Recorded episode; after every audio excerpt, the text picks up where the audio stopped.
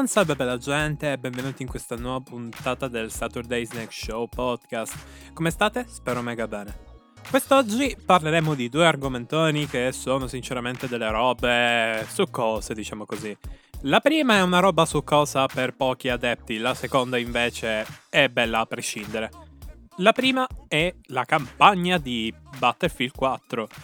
E non ho nulla di positivo da dire, a parte il fatto che il gameplay è quello di Battlefield, quindi è buono a prescindere, ma non vale. Quella campagna fa veramente schifo, ma lo vedremo. La seconda robina di cui volevo parlarvi è invece la musica, che ricopre un ruolo di caratterizzazione all'interno dei videogiochi. Prenderemo in esempio la colonna sonora di Metal Gear Rising per spiegare un concetto che a molti sfugge. E secondo me è interessantissimo, soprattutto per certi titoli che, per motivi purtroppo pratici, sono stati costretti a dover ripiegare su forme ingegnose per raccontare un qualcosa di molto più profondo di quanto si possa pensare. Detto questo, ragazzuoli, direi di chiudere qui questa introduzione perché non c'ho nient'altro da dirvi. E paroline magiche, fine introduzione. E vai!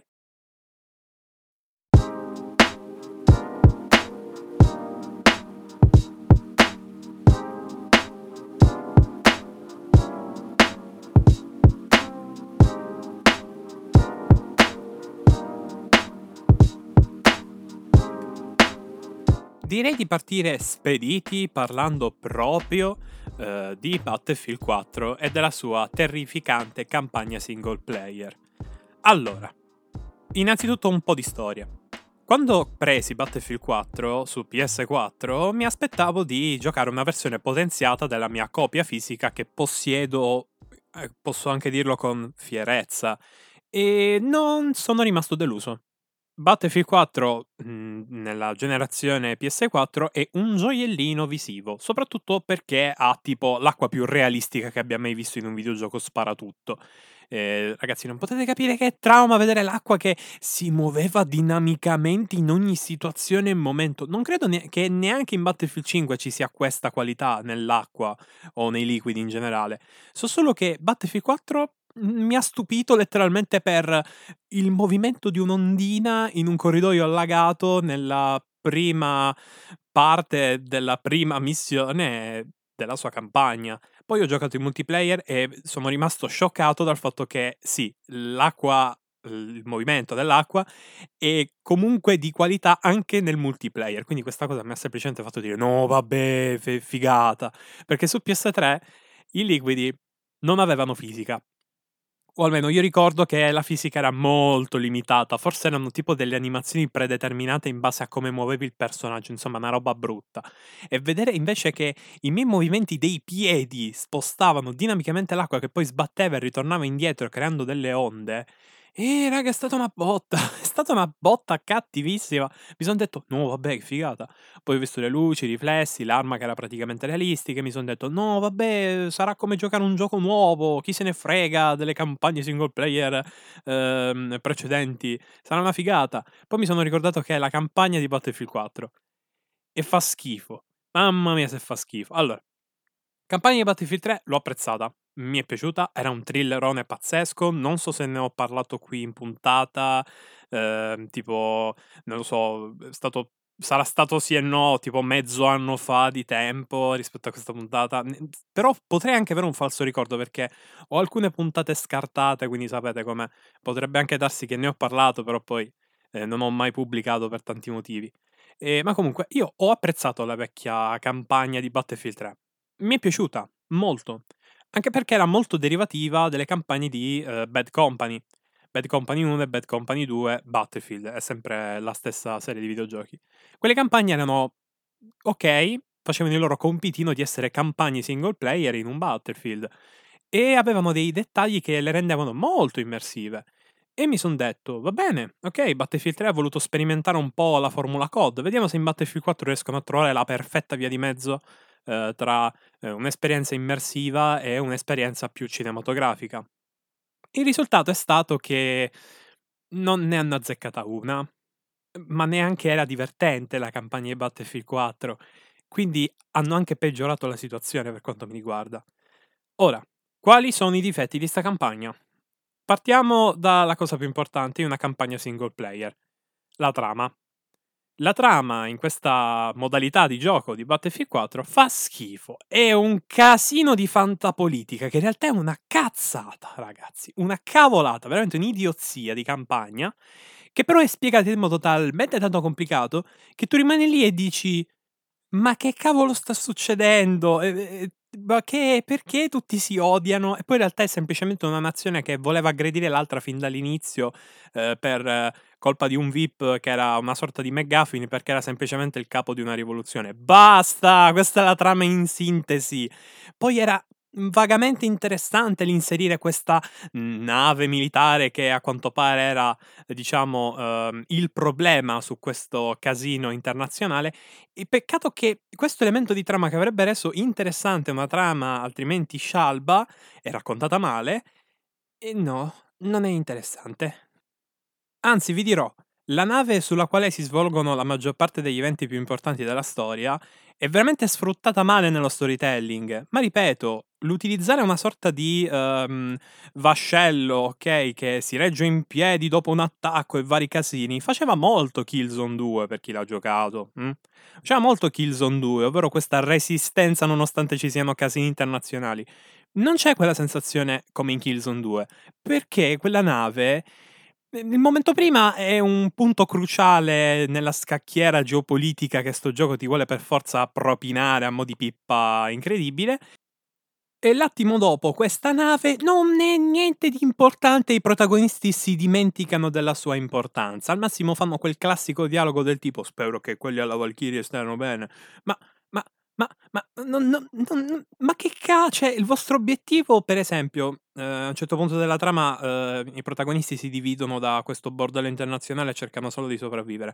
Cioè, i protagonisti, invece di pensare aspetta un attimo, cerchiamo di salvarci la vita e poi vediamo com'è la situazione, che siamo dentro una cacchina e cosa fare, no, i protagonisti fanno letteralmente due dialoghi in croce, continuando a parlare della situazione internazionale, facendo intendere che ancora la sottotrama, cioè la trama principale di sta nave che è un casino internazionale, sia importante, quando in realtà metà gioco te lo passi lontano da questo casino qui. Quindi qual è il risultato? Che arrivi al finale, sta nave, sta cacchio di Valchirie, mannaia la vita, doveva essere appunto la nave sulla quale tutti quanti avrebbero dovuto riporre l'esperanza dell'umanità, perché c'era sto VIP che avrebbe potuto dare la parola fine al conflitto. Invece no, nulla, zero totale, cioè praticamente il finale è oh cacchio dobbiamo finire la storia, metti qualcosa.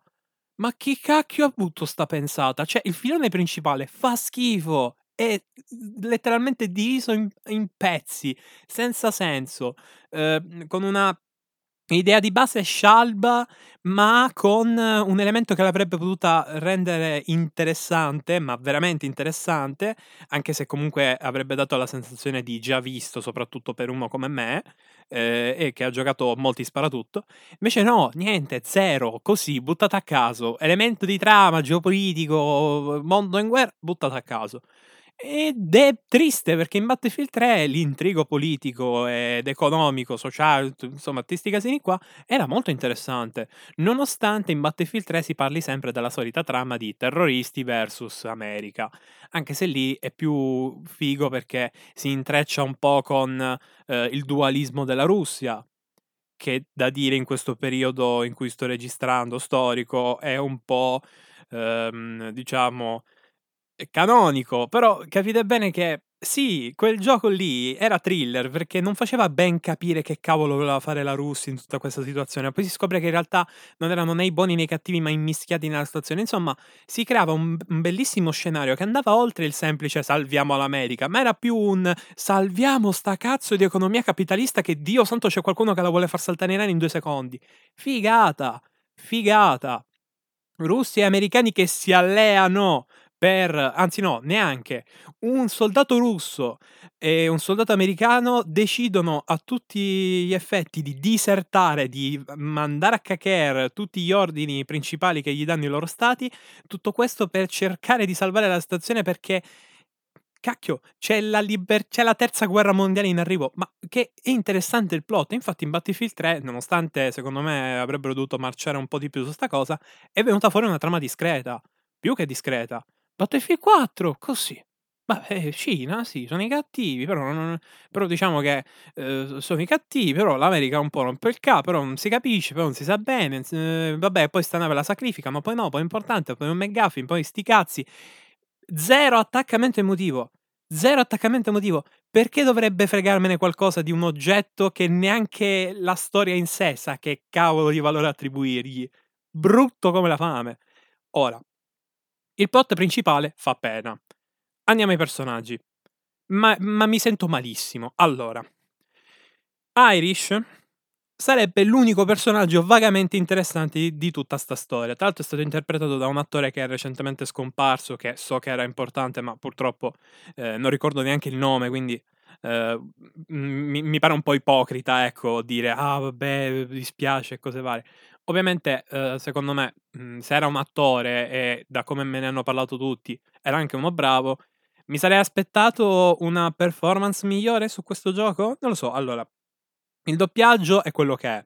Cerca di dare un senso a dei dialoghi che molto spesso sono inutilmente cringe. Cioè, ok, parliamo sempre di situazioni di guerra, quindi sono un po' tutti incazzati perché è normale, rischiano le loro vite.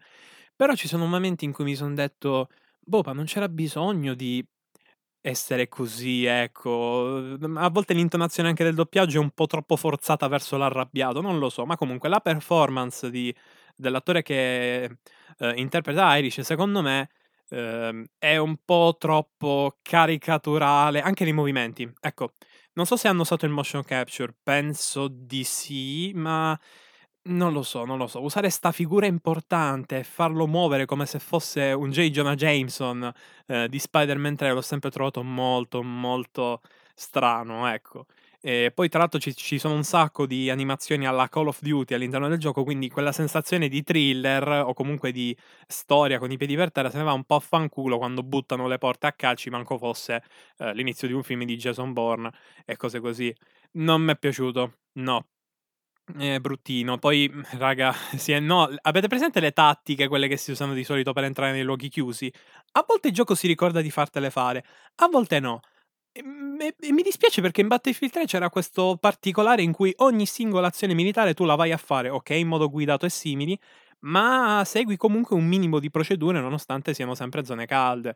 Cioè, sono sempre stati quei piccoli dettagli che però, capito, aiutavano molto l'immersione. No, hanno cannato anche quelli.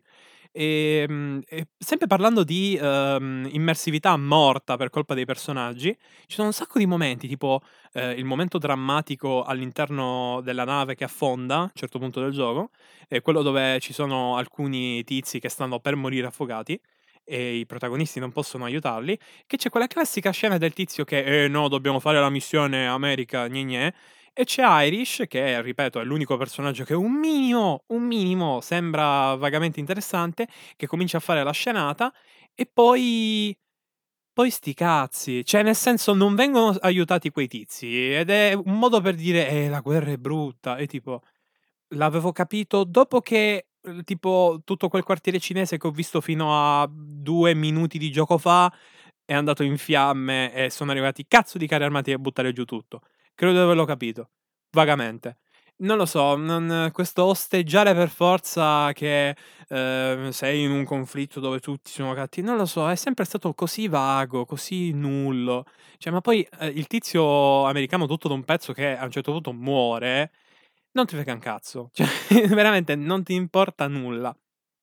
E questo, insieme al plot twist in cui un personaggio faceva il triplo gioco addirittura, e poi ancora il plot twist dove un personaggio che abbiamo, cioè una personalità, ok, che abbiamo salvato, che neanche un personaggio, è un tizio, è una cosa all'interno del gioco, e sto tizio che abbiamo salvato prima in realtà era l'uomo importante che avrebbe salvato il conflitto e tutto, poi si rivela. Cioè, vedete che tutto quello che vi sto dicendo è randomico, perché lo è, non ha un di senso sta storia. Io sto cercando di descrivervela, però è un casino, si capisce niente, nulla ha senso, cioè niente fila, niente. tanto ho detto nullo, perché, vabbè, Luca Giurato moment, dico, è terribile, ripeto, un personaggio come Irish interpretato da un attore e tutto, che mi fa le animazioni caricaturali e viene coinvolto in queste situazioni, me lo fa morire il personaggio, e non capisco perché quando è morto l'attore sotto i commenti tutti dicevano Irish. Ma scusate, come avete fatto ad attaccarvi emotivamente a un personaggio che non si capiva niente del plot principale, e quindi, capito, all'occorrenza mi intrippava questo personaggio che sembrava vagamente, capito, emotivo, emozionante, che poi gli spiragli in cui effettivamente la storia sembra umana, un minimo, tipo in una scena in macchina dove i due personaggi della squadra cominciano a chiacchierare sul come devono dire alla moglie di un loro compagno caduto che è morto. Cioè, quella scena era bellissima, toccante, sentivo emozione, il doppiatore anche nostrano, italiano, aveva dei dialoghi tranquilli. Io mi chiedo, a questo punto, il doppiatore si è dovuto adattare a un copione che, non lo so, cioè a una teatralità delle scene forzate? Perché, ecco, è quella la chiave di volta della campagna di Battlefield 4. Forzata, forzatura. È tutto un susseguirsi di cose a caso, senza attaccamento emotivo, esagerate oppure troppo smorte in certi momenti che non lo vogliono, cioè proprio non richiedono queste pessime idee, e il tutto diventa scialbo, nullo. E voi vi chiederete, perché te la sei finita? Perché se la odi così tanto? Perché, come già detto all'inizio, l'unica cosa positiva di sta campagna è che ha il gameplay di Battlefield 4, ma anche qui ci sono difetti orribili. In teoria in sto gioco ci sarebbe dello stealth e addirittura della tattica. Sapete quando è che lo stealth effettivamente funziona? Nel primo livello di gioco. Sapete quando è che la tattica funziona effettivamente? Nel primo stage di gioco.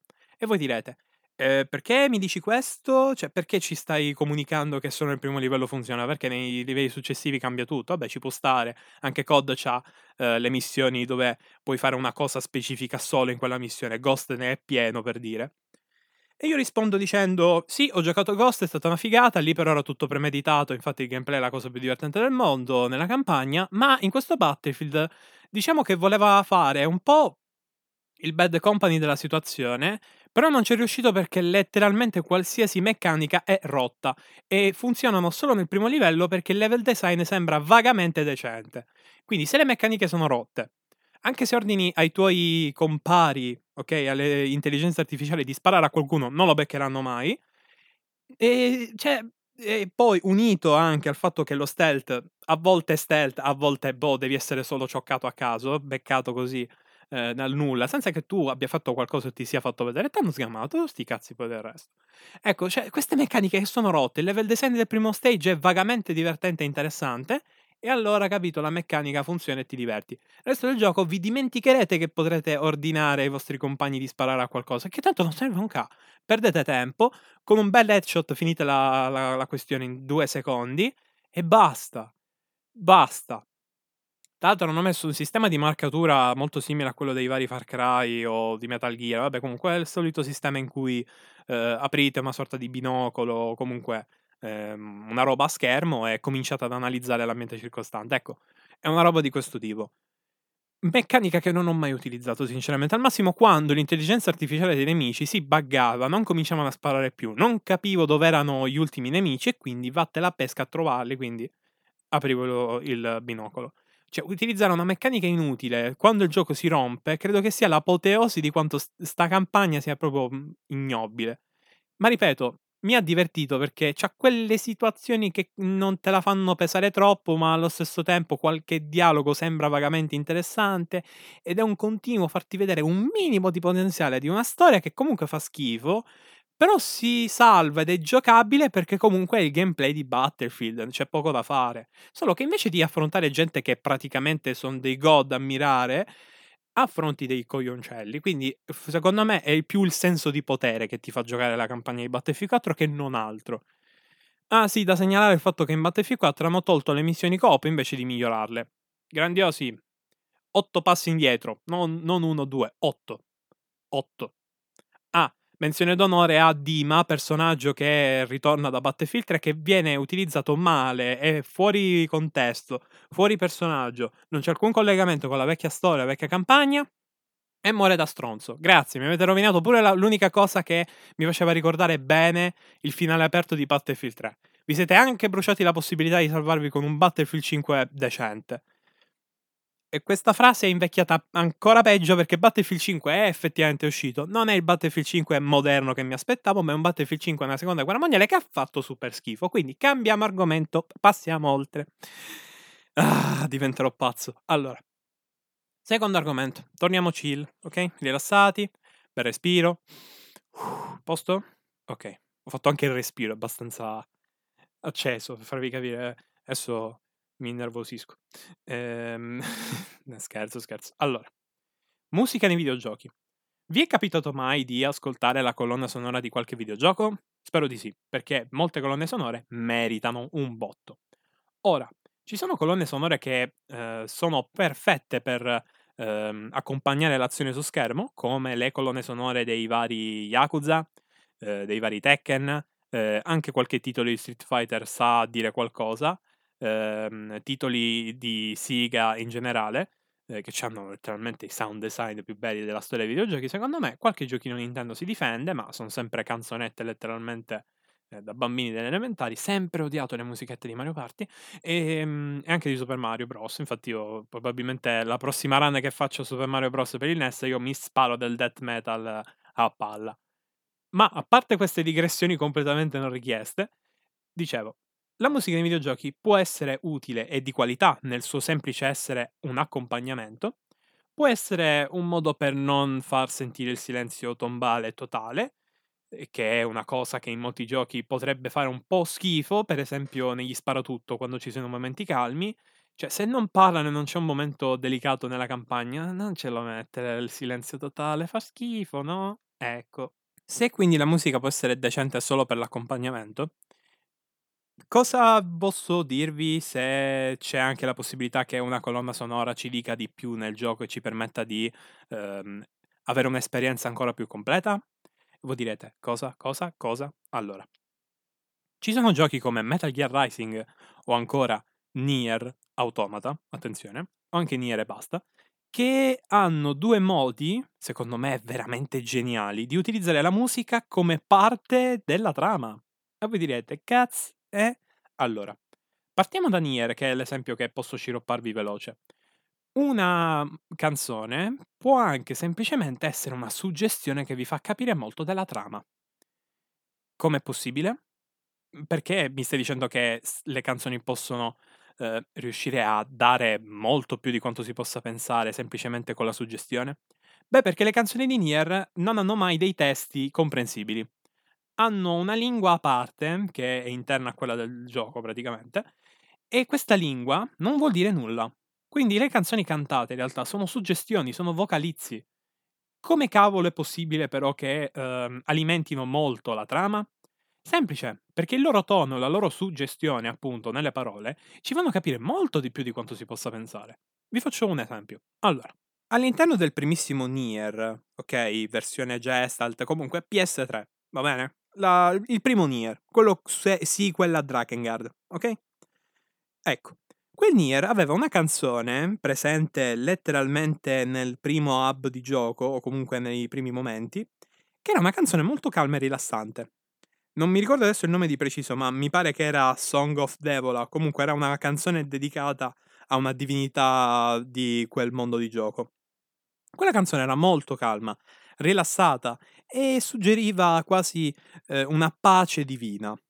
Poi però, nel corso del gioco, succedono una serie di eventi che rendono quella concezione che avevamo di questo dio, di questa Devola, una roba concitata.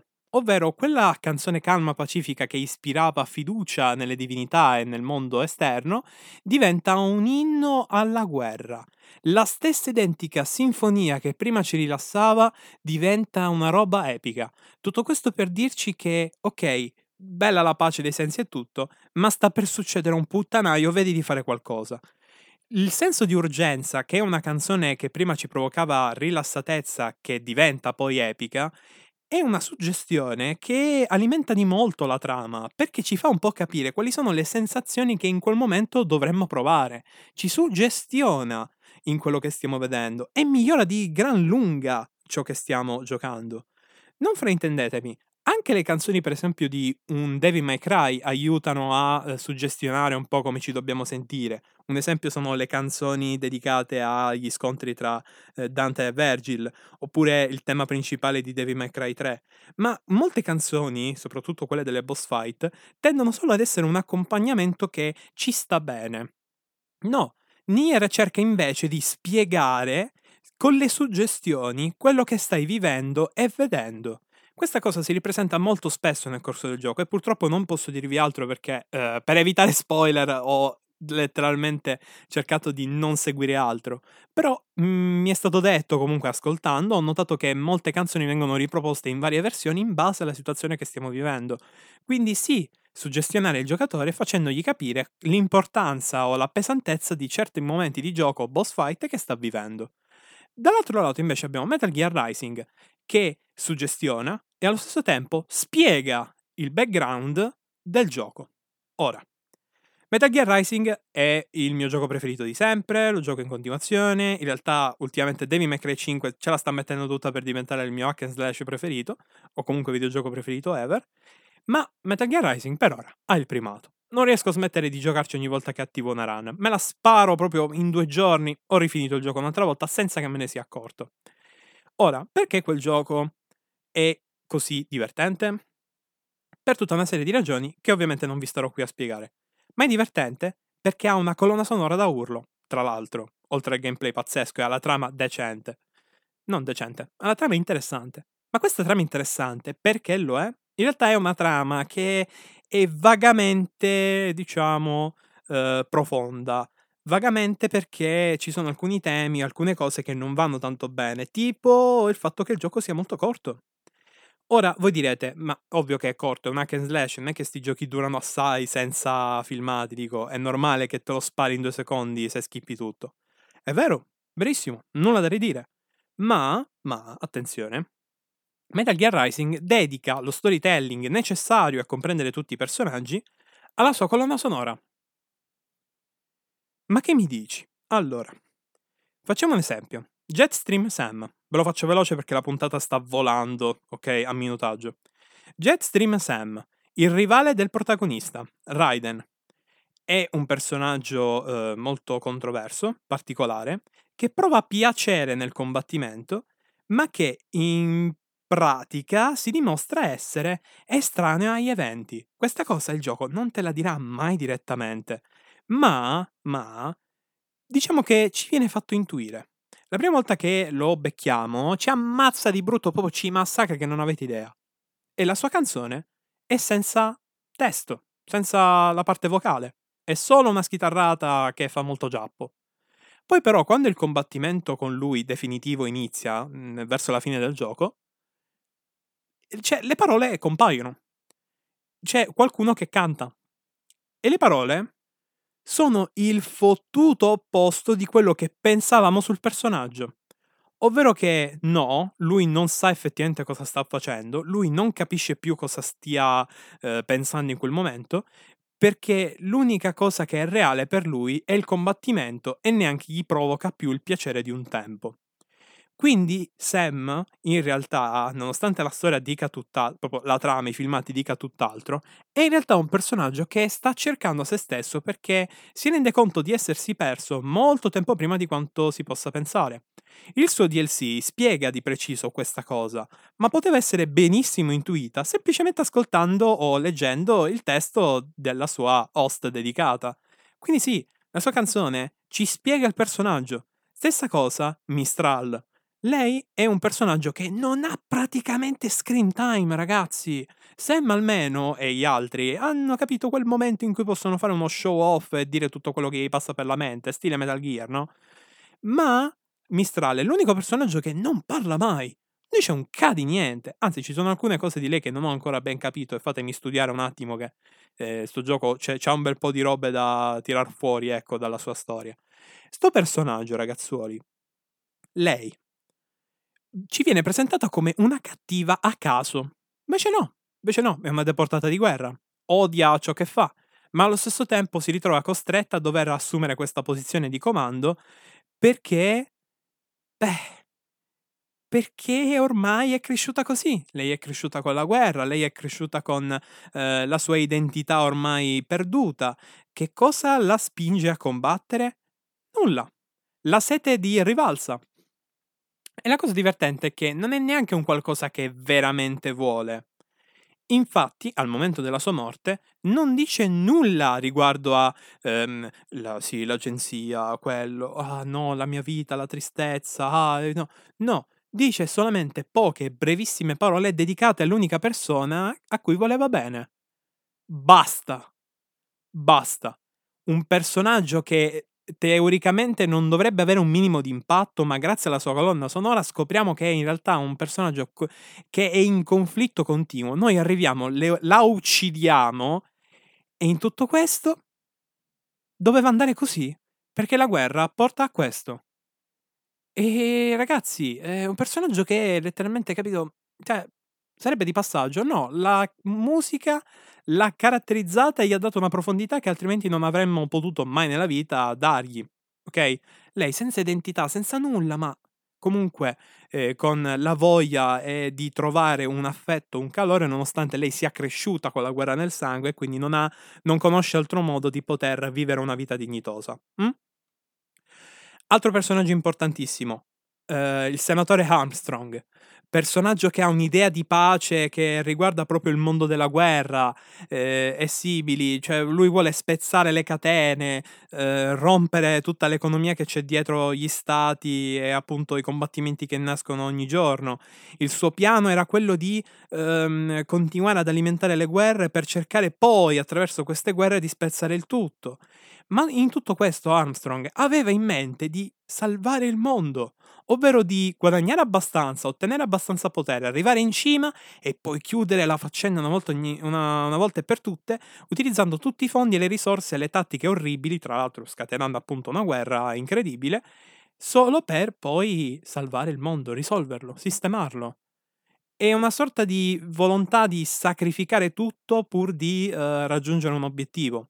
D'altronde la politica è questo, la politica è sacrificare qualcosa sull'altare delle negoziazioni, ovvero sì, ok, io voglio questa cosa, però guarda, all'ordine di priorità preferisco che questa cosa sia sacrificata in modo tale che quest'altra possa andare avanti. Sei d'accordo a sacrificare la tua ideologia per la mia? Ecco, Armstrong vuole negoziare, negozia la sua umanità, negozia la dignità.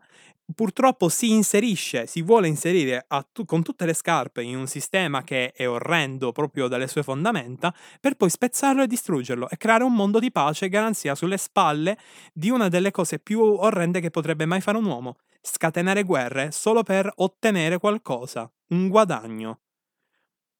Quindi non è più una volontà di creare una guerra per un'ideologia diretta, ma un'ideologia che è del potente, del superiore, causare sofferenza, morte e dolore per non causarne più. È il concetto delle guerre classiche che però diventa reale. Non è più una bugia che viene detta al soldato o al cittadino, ovvero che questa è la guerra che le finirà a tutte, occhiolino, ma diventerà la guerra che chiuderà tutto, poiché c'è un piano dietro proprio per spezzare un'economia che ci sta dietro. È la versione moderna di quella che è stata la prima guerra mondiale. Vi rendete conto? Ora, questa è la visione di Armstrong, la pace attraverso il conflitto su larga scala, che non è poi dissimile dall'idea di Raiden, ovvero spezzare il conflitto combattendolo. Quindi, cosa cambia tra loro due? Beh, il metodo, il concetto. Raiden vuole fare il giustiziere, mentre Armstrong vuole chiuderla una volta e per tutte, ma ad un costo semplicemente esorbitante. Ma chi ha ragione dei due? Esatto, nessuno dei due. Anzi, sapete chi ha veramente ragione in tutto questo? Forse Raiden, che, dato che il suo credo è quello di spezzare il dolore proprio attraverso il conflitto, lui decide di fermare il piano di Armstrong uccidendolo e chiudendo, almeno per un po' di tempo, il ciclo delle guerre. Ma lui sa benissimo che con il suo atto potrebbe forse aver spezzato una possibilità, cioè semplicemente c'è un conflitto e basta, perché ci sono incompatibilità profonde, va bene? E la canzone di Armstrong dice proprio, forse siamo gli stessi, magari qualcuno di noi due ha la verità, ma io ti rispetto. Ora, non è la lyrics ufficiale, sono cose che unisco sia a filmato che a, appunto, al testo effettivo della canzone. Sto un po' unendo le cose per darvi un'interpretazione. Ecco, questa cosa qui, questo concetto di forse noi due siamo gli stessi, io ti rispetto, ma uno deve prevalere, deve andare avanti, no? Ecco, questo concetto viene portato all'estremo proprio dalla canzone, che in modo epico ci fa capire che ormai non è più uno scontro tra buoni e cattivi, ma è uno scontro tra soluzioni. Soluzioni personali a problemi a problemi tecnicamente e concettualmente irrisolvibili. Tutto questo per 2 minuti di filmato, se tutto va bene, e una singola colonna sonora. Ditemi voi, ragazzi, se questo non è storytelling potenziato all'ennesima potenza. Se non è storytelling letteralmente di livello 2000. Pazzesco, semplicemente pazzesco. E adoro quando succedono queste cose, ragazzi. Le amo alla follia. E detto questo, direi che questa puntata può finire qui. Spero che la mia riflessione su Metal Gear Rising e le sue host vi sia piaciuta. Volevo fare una disamina proprio completa, infinita, tutto, però mi sono detto no, vabbè, verrebbe un cacchio di documentario ogni settimana una canzone. Però mi sono detto, boh, vabbè, dai, racchiudi tutto, è solo un'infarinatura. E poi chi è che ha interesse a seguire spiegazioni approfondite per ogni singola canzone? Potrei farlo, però ormai mi sono giocato il finale, quindi neanche potrei fare una cosa trionfante, no, capito? Faccio le puntate, poi gran finale, ragazzi! È la cosa più sontuosa e ideologica del gioco. Ormai me la sono bruciata. Quindi detto questo, direi che ci vediamo alla prossima puntata. Bye!